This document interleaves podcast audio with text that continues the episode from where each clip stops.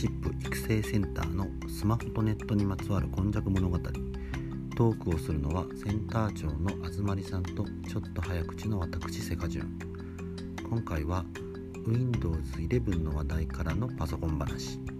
今まであまり触れてこなかったパソコンのお話です。とはいえ新製品情報などの話題には目もくれずパソコンをなぜ使うのかの考え方のお話となります。お楽しみに。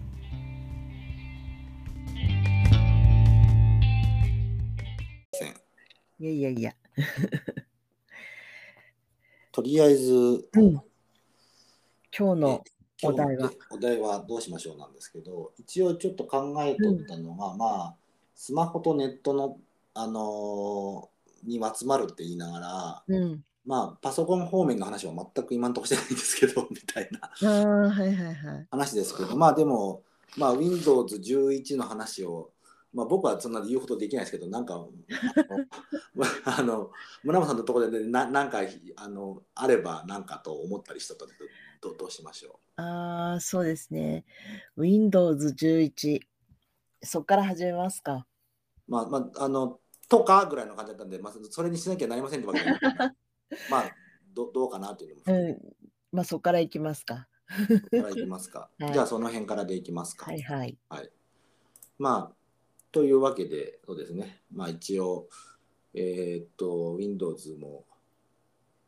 11が、ね、10月の何日でしたっけ、リリース。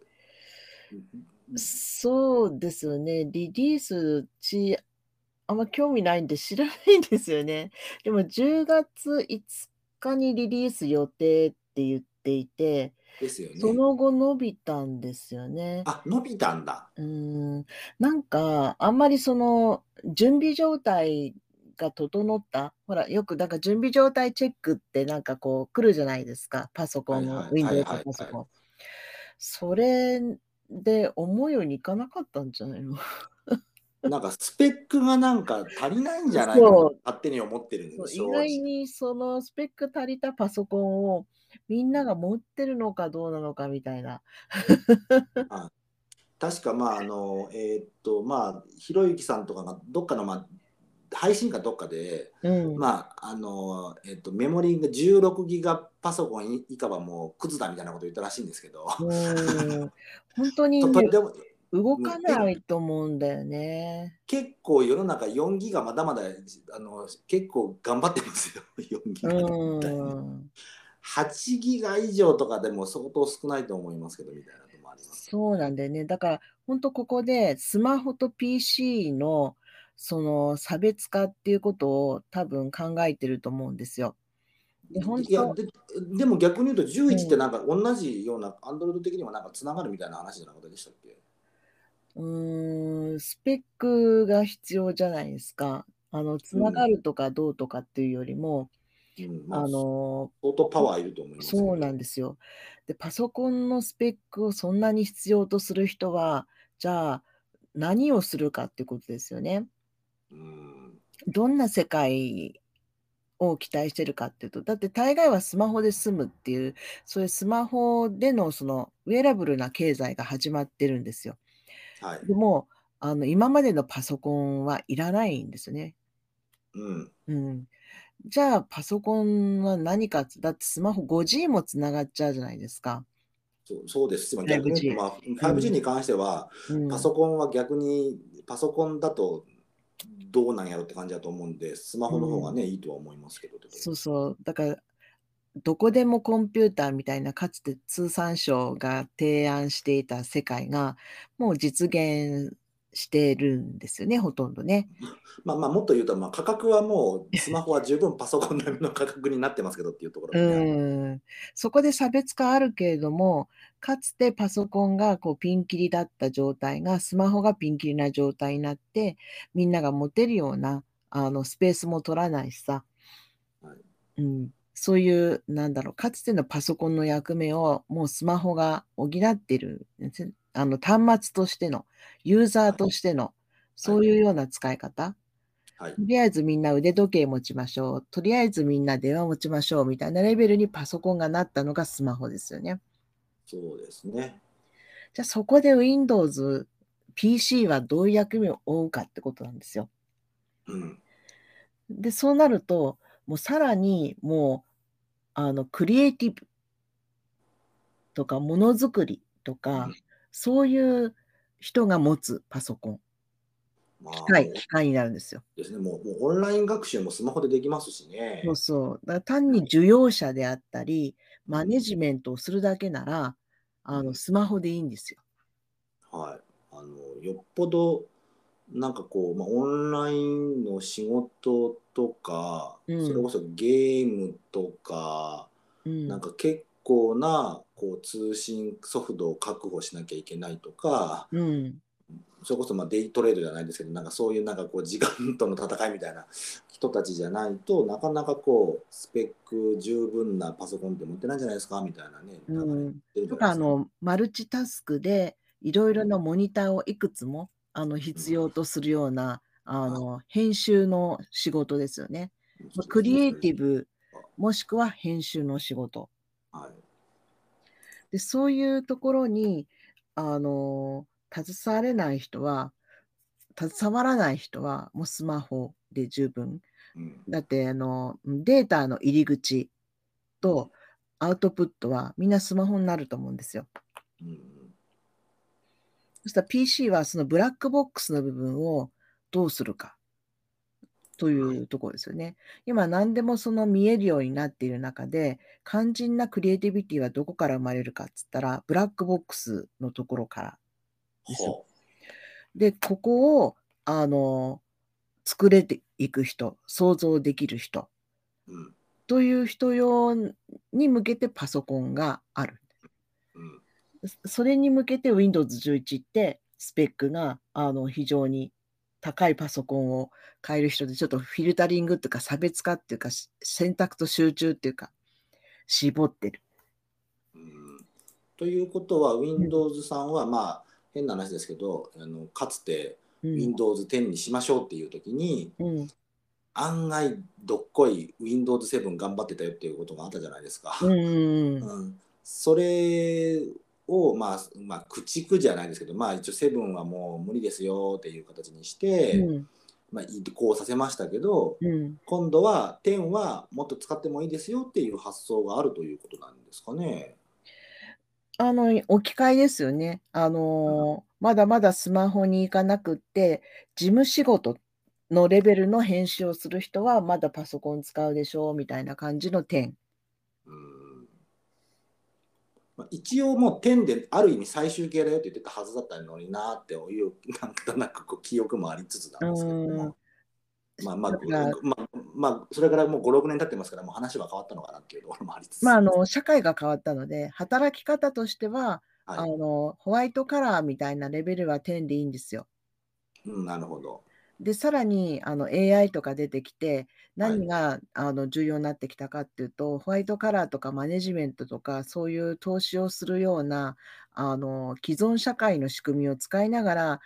便益や利益をこう増やそうっていう、その既存社会の資源を食っていっちゃう、消費しちゃう人たちは10でいいと思うんですよ。うんうん。まあ、じ事業者というか、なんかこう、支配される人というか、よく。支配とは言わないけど、あのうん。既存の経済の分配構造の中で満足されている方は10でも十分だったんだけど、なるほど。うん、これまあ、から社会どんどん変わっていくのに、うん、まあ、普ま通満足しないよねっていうふうには思うじゃないですか。まあ、こここそうですね、今のちょっと社会トレンド的なこのあのキーワードの分配をされるかするかっていうところですよね。される方は点でいいよってことでしょうか。そうそう、10とか、あの、はい。日常生活とかは、あの、なんだろう、うんと、生活者としてはスマホでいいよ。うん、まあ、検索とかはもうそんで、ね、十分ですかうらね。ん。でも、本当に研究とか編集とかクリエイティビティに携わりたい人はうん、11ですよと。まあ、それこそ Windows をの方の、まあ、それこそデザインの人とか、うん。まあ、ゲームクリエイターとかみたいなそういう人たちが、まあ、そっち側だよっていうことクリエイティブ産業みたるいな人ですね。ですよね。まあ、う実際ん。問題、もうゲームとかにしても、う。もうん相当なスペックないと厳しいでしょうし。そうそう、楽しめることもできないじゃないですか。で、さらにもっとそのバーチャルリアリティとその拡張してきて、現実に出てくるときに、そういったコンテンツを作ろうと思ったら、まあ、10じゃ無理ですよね。まあ、そうでしょうね、もう。うん。だって今までの人だって用途ごとに多分 PC 持ってると思う。うんうんうん。なんか複数のソフトを立ち上げるなんて信じられないですよ。まあ、あの、なんだ、Google、ウェブブラウザー立ち上げて、ワードソフト、パワーポイント立ち上げて、ズーム立ち上げてみたいなレベルはもう10で十分。うん、そういうお仕事は。なるほど。今11時、10時ですか？私11にしてない、まだ。ちょっと様子見ですね。あの、違いますよ。今、カッコ、カッコって言うことなんか10時かなみたいな、あ、10時、そうそう。カッコね、カッコ10時。そう完全に入りましたけど、まあいいですよ、とりあえず。ここは残しておきましょう。はい。まあ、よ夜な夜なやってるということで、はい、お願いします。いや、あの、このカッコはあの30分おきに鳴らしてるんですよ。あ、そうなんですか。うん。30分1セットですか？あのお仕事は。うん、あの、なんだっけ、集中力を続けるために。あなるほど。うん、僕もまあ15分1セットぐらいでやってますね、とりあえずは。うんほら、ポがつくなんとか理論あるんですか、ポモドール理論みたいな。あ25分やって5分休憩みたいな。あ、そうかそうか。なんかそうなりますね。まあまあ話戻しまして、うん、まあ、とりあえずでもその Windows が11が、まあ、ちょっと伸びたにしても、まあ、更新機だということは、うん、まあそろそろまあ言い方変ですけどこのパソコン産業の人たちにこう あのから言うと新しいの出して、まあ、みんな新しいの買えよっていう、まあ、そういう需要期にも入ってくるところに。そうだけど、うん、パソコンスペック高くなるとそうそう売れないじゃないですか。だって今言ったように点で満足の人はあの中古でいいんですよ。まああの今もスマホも多分そうなっていくともうなってると思うんですけど、結局車みたいに新車買う人と中古車買う人ってもっともっと露骨に差別化してもいいかなと思ってるんですけど、ね、個人的には。もうふ普通そうでいいと思うんですよ。あのリサイクルとかね、3R の社会になってくるので、この新品を買う人っていうのは、今の車の新車を買う人と同じ感覚になると思いますよ。うんですから、それこそ、まああのまあ、今、まあ、iPhone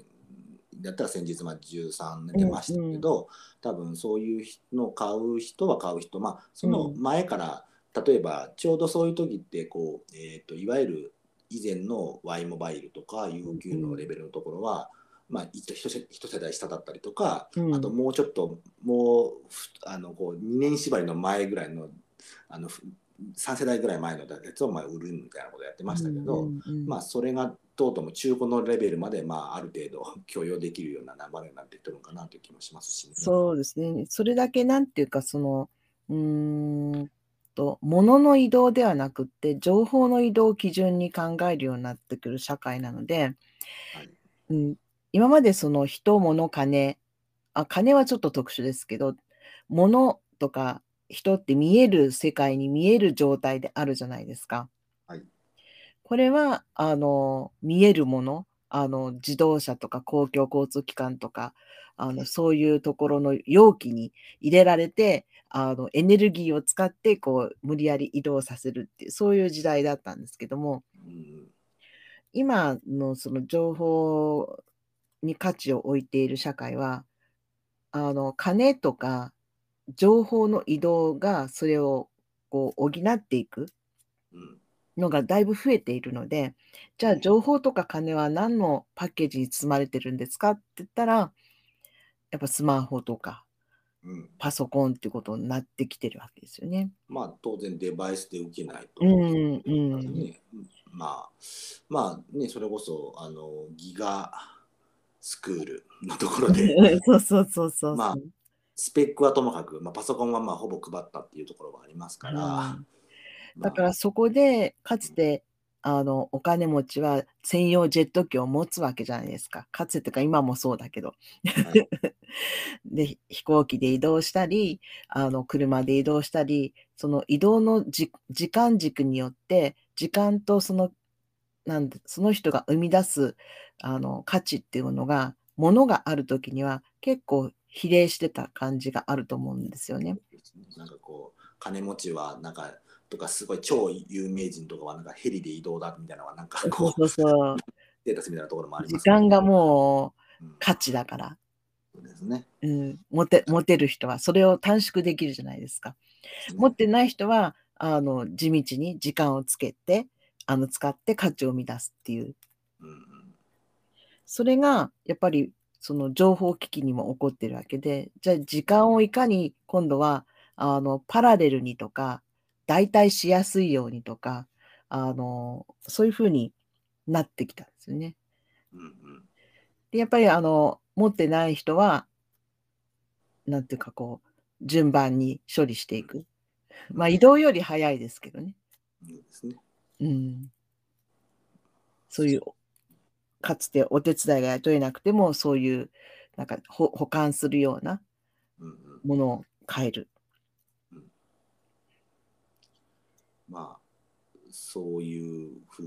に置き換わっていくという、う。ん、あれも。だから教育はちょっと問題があって、はい、今のさ話を考えてみると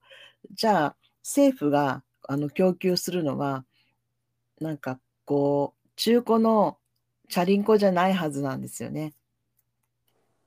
ほう、中古のチャリンコじゃない。すみません。その意図が今ピンとこないですけど。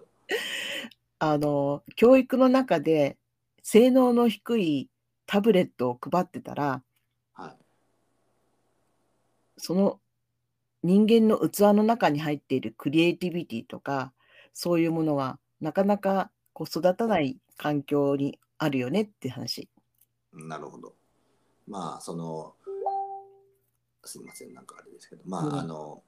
要は、まあ、こんなこと言ったらあれですけど、なんか、アイリスなんとかで売ってるようなパソコンで あの、何が学べるんだっていうことでいいんですか？日本語に訳すと。そうそうそうそうそう。怒られちゃいますかうん。はい。まあ、でも確かに。そうなんです。うん、結局、なんだ、利用者としての、生活者としての、あの、すごくベーシックな福祉レベルのそういう機会なんですよね。まあ、ご予算の関係っていうことになっちゃうのかよく分かりませんけども。そもそもその重要性が分からないから投資がされない予算が組まれないって話だと思うんですよ。そういうことですね。で多くのあの企業レベルでも海外と日本の差何が違うかっつったら IT 投資の差がすごいんですよ。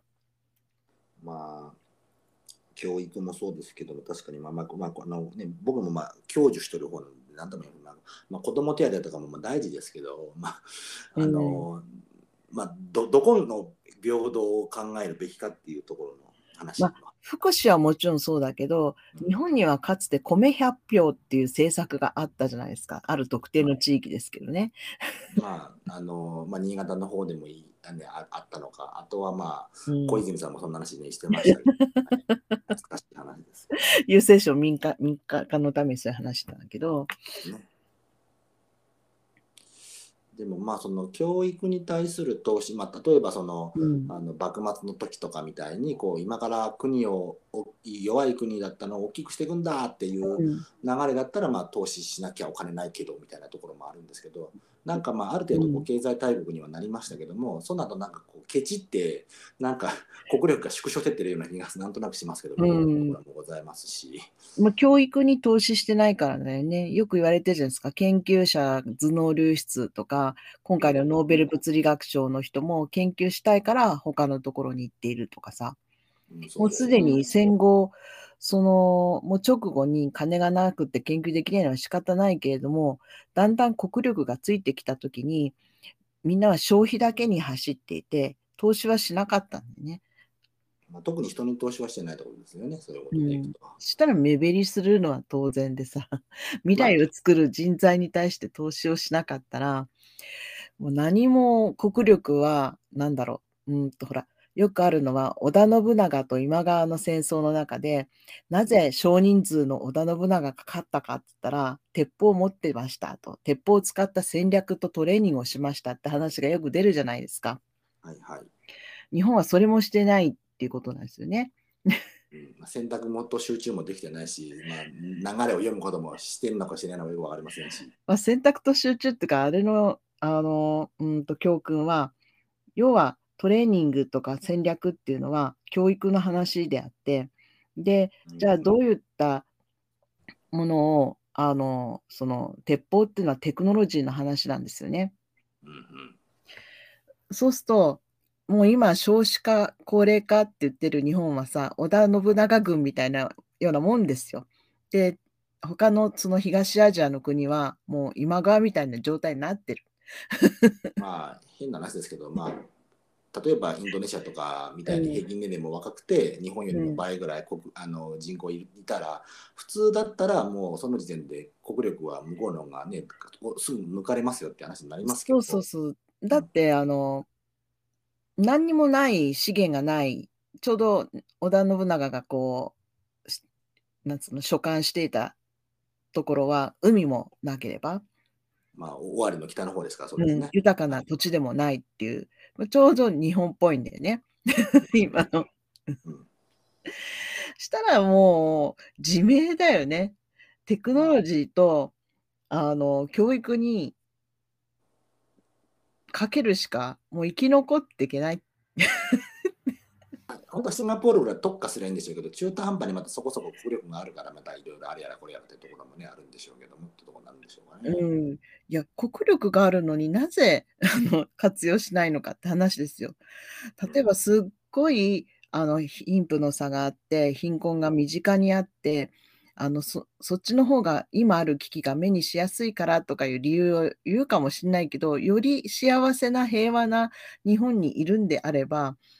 もっとあのちゃんとやれば普通の要はさうーん多分85点の点数の子なんだよね日本って。85ってまた微妙な。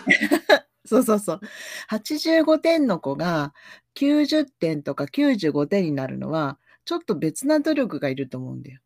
まあそう、なるほど、そうですね。うんはい。で、多分60点の子が90点になるのには、なんかいつの間にか90になる可能性が結構高い、勢いがあるから。あのうん何にも知らないから60とか50、40、30とかいうの。多分勉強法を知らないっていうことがまずあるよね。で、多分教材とかそういうものを見抜いたり、周りにそういうことを教える人材がいない可能性もあるよね。で、さらに自分たちはできないんだっていう、その経営資源の貧困さもあるかもしれないよね。でもそれらが一気に整ったら、まあ、ぴゃーんと伸びるんですけど、85ってもう揃った感じになってるんですよ。あの自分で気づけてないんだけど、揃った感じみたいな。で、85点でいつも、そのなんだろう、ランキングで言ったら、トップ10に入れませんみたいな。まあ、優秀っちゃ25%以内には入ってるけど、あの数パーセントとか10%台には入れませんみたいな。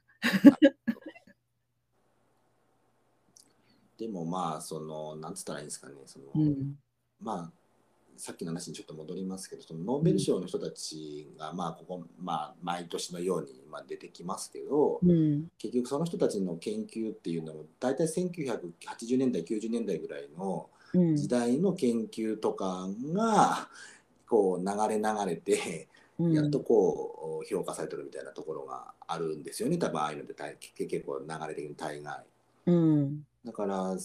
逆に言うと日本もその時のその言ったら、まあえー、とプラザ合意とかのその辺の前後ぐらいのまだこう遺産で食ってるみたいなうん。感覚の流れになってその遺産がまあいつなくなるか分かりませんけども、まあ、もうすぐ中国にも抜かれ他のところどこにも抜かれになるのか分かりませんけどその間にやっとかないと本当に今のもっとち、まあ、まあ若いというかもう子供世代の子たちがまあ苦労する。そうなんあのノーベル物理学賞とかさあの日本のお家芸と言われる賞を取っている先生たちの年代見てくださいよ。私の先生の年代なんですよ。そうですね、今この間取られた方90歳というかもうすごい長命ですもんね長女というか。この時代は本当に戦後からあの本当に研究者としてあの頑張ってきた先生たちがこうぞろぞろいたみたいな印象なんですね私の中には。でその後、うんとなんか失礼な言い方するけどその先生の弟子とかあの私の世代になると孫弟子みたいな感じになるんですけどはいまあ、義理直弟子みたいな感じなんですけど、うん、その時、なんていうんですかね、経済が盛り上がっていて、優秀な人材が企業に流れたんですよ。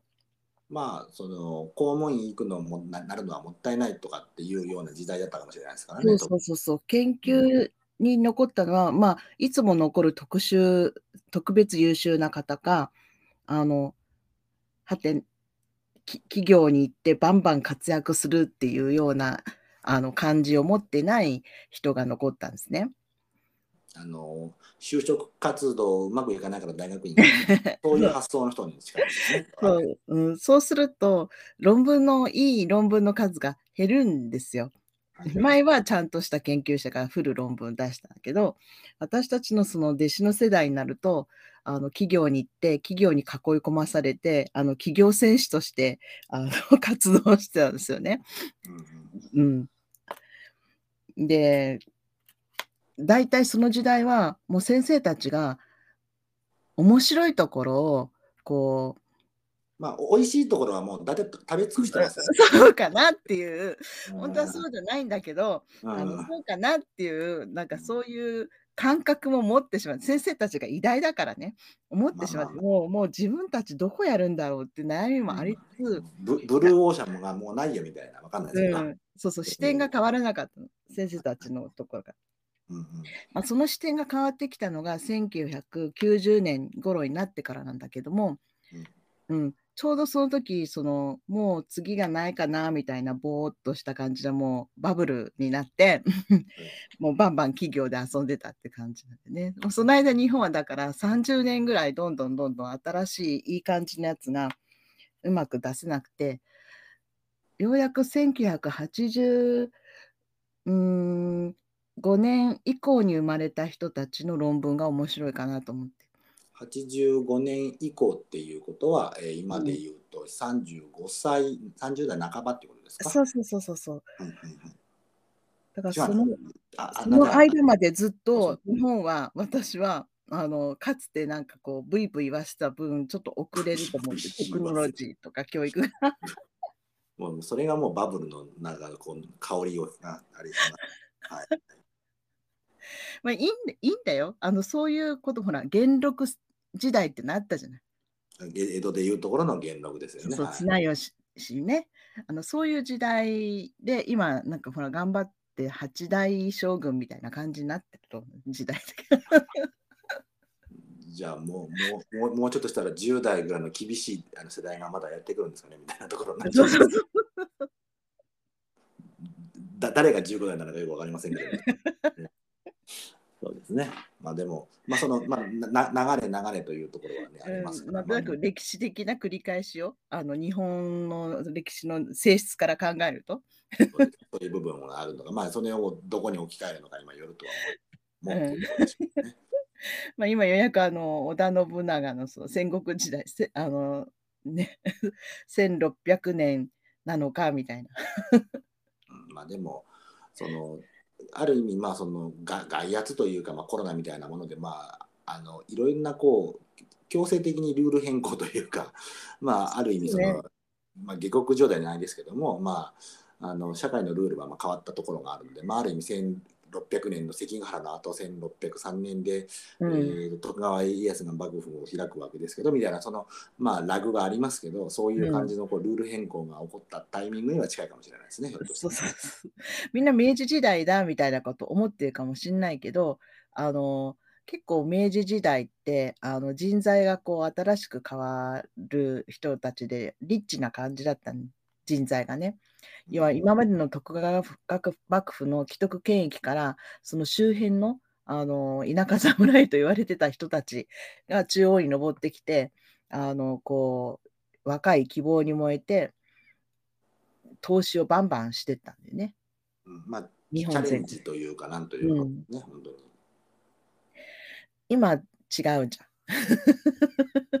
まあ、チャレンジっていうかみたいな。チャレンジじゃなくて、なんかよくわかんない、なんかこう、うーんと、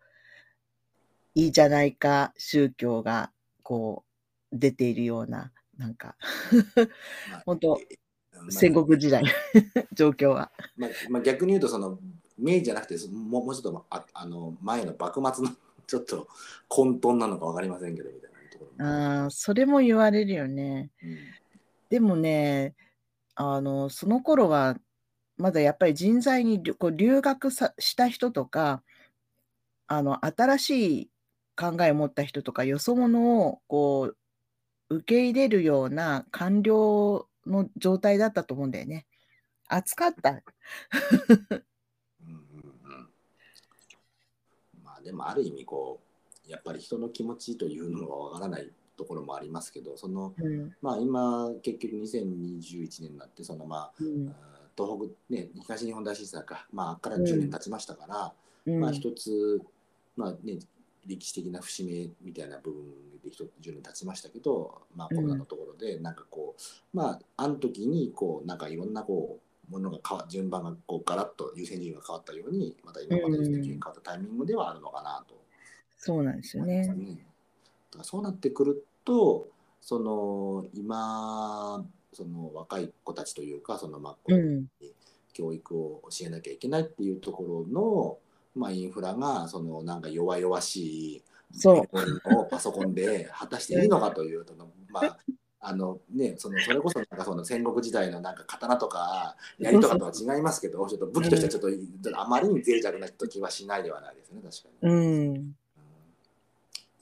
すぐ固まるよみたいなそういう感じになっそう、ちゃうそうなんだよ。困っちゃうんなか、この鉄砲全然弾出ないよとか、なんかすぐしけっちゃう、なんか昔のひな、火縄銃とか、じゃないじゃん。織田信長持ってたの。もうまあ、ままあ、逆にまあ火縄銃でもちょっとなんかこうこうあのさ3人入れ替わって撃てるようにとかいろいろ工夫はしてましたけど、そうそうそうそうそう。はいまあ、でもそういうこう工夫のレベルじゃないですからね そうなんギガギギガスクールのがギギガじゃなくてメガがキロかみたいななんかちょっと単位そうがそうそうそう。単位がちょっとちっちゃいよねみたいな話になってますから。うんそこをちょっとなんとかせんことにはっていう気は確かにするんですよね。まあ僕お金出すわけじゃないんで、そういうことを言ってますけども。はい、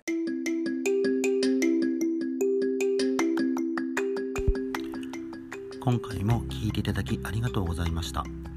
使いやすいパソコンがいいですが何ギガのメモリを積んでいるかばかりを気にするのではなくどのように使うか使って何を手に入れるかを考えてパソコンの活用を行っていきたいですね。こちらのチャンネルのフォローもぜひよろしくお願いします。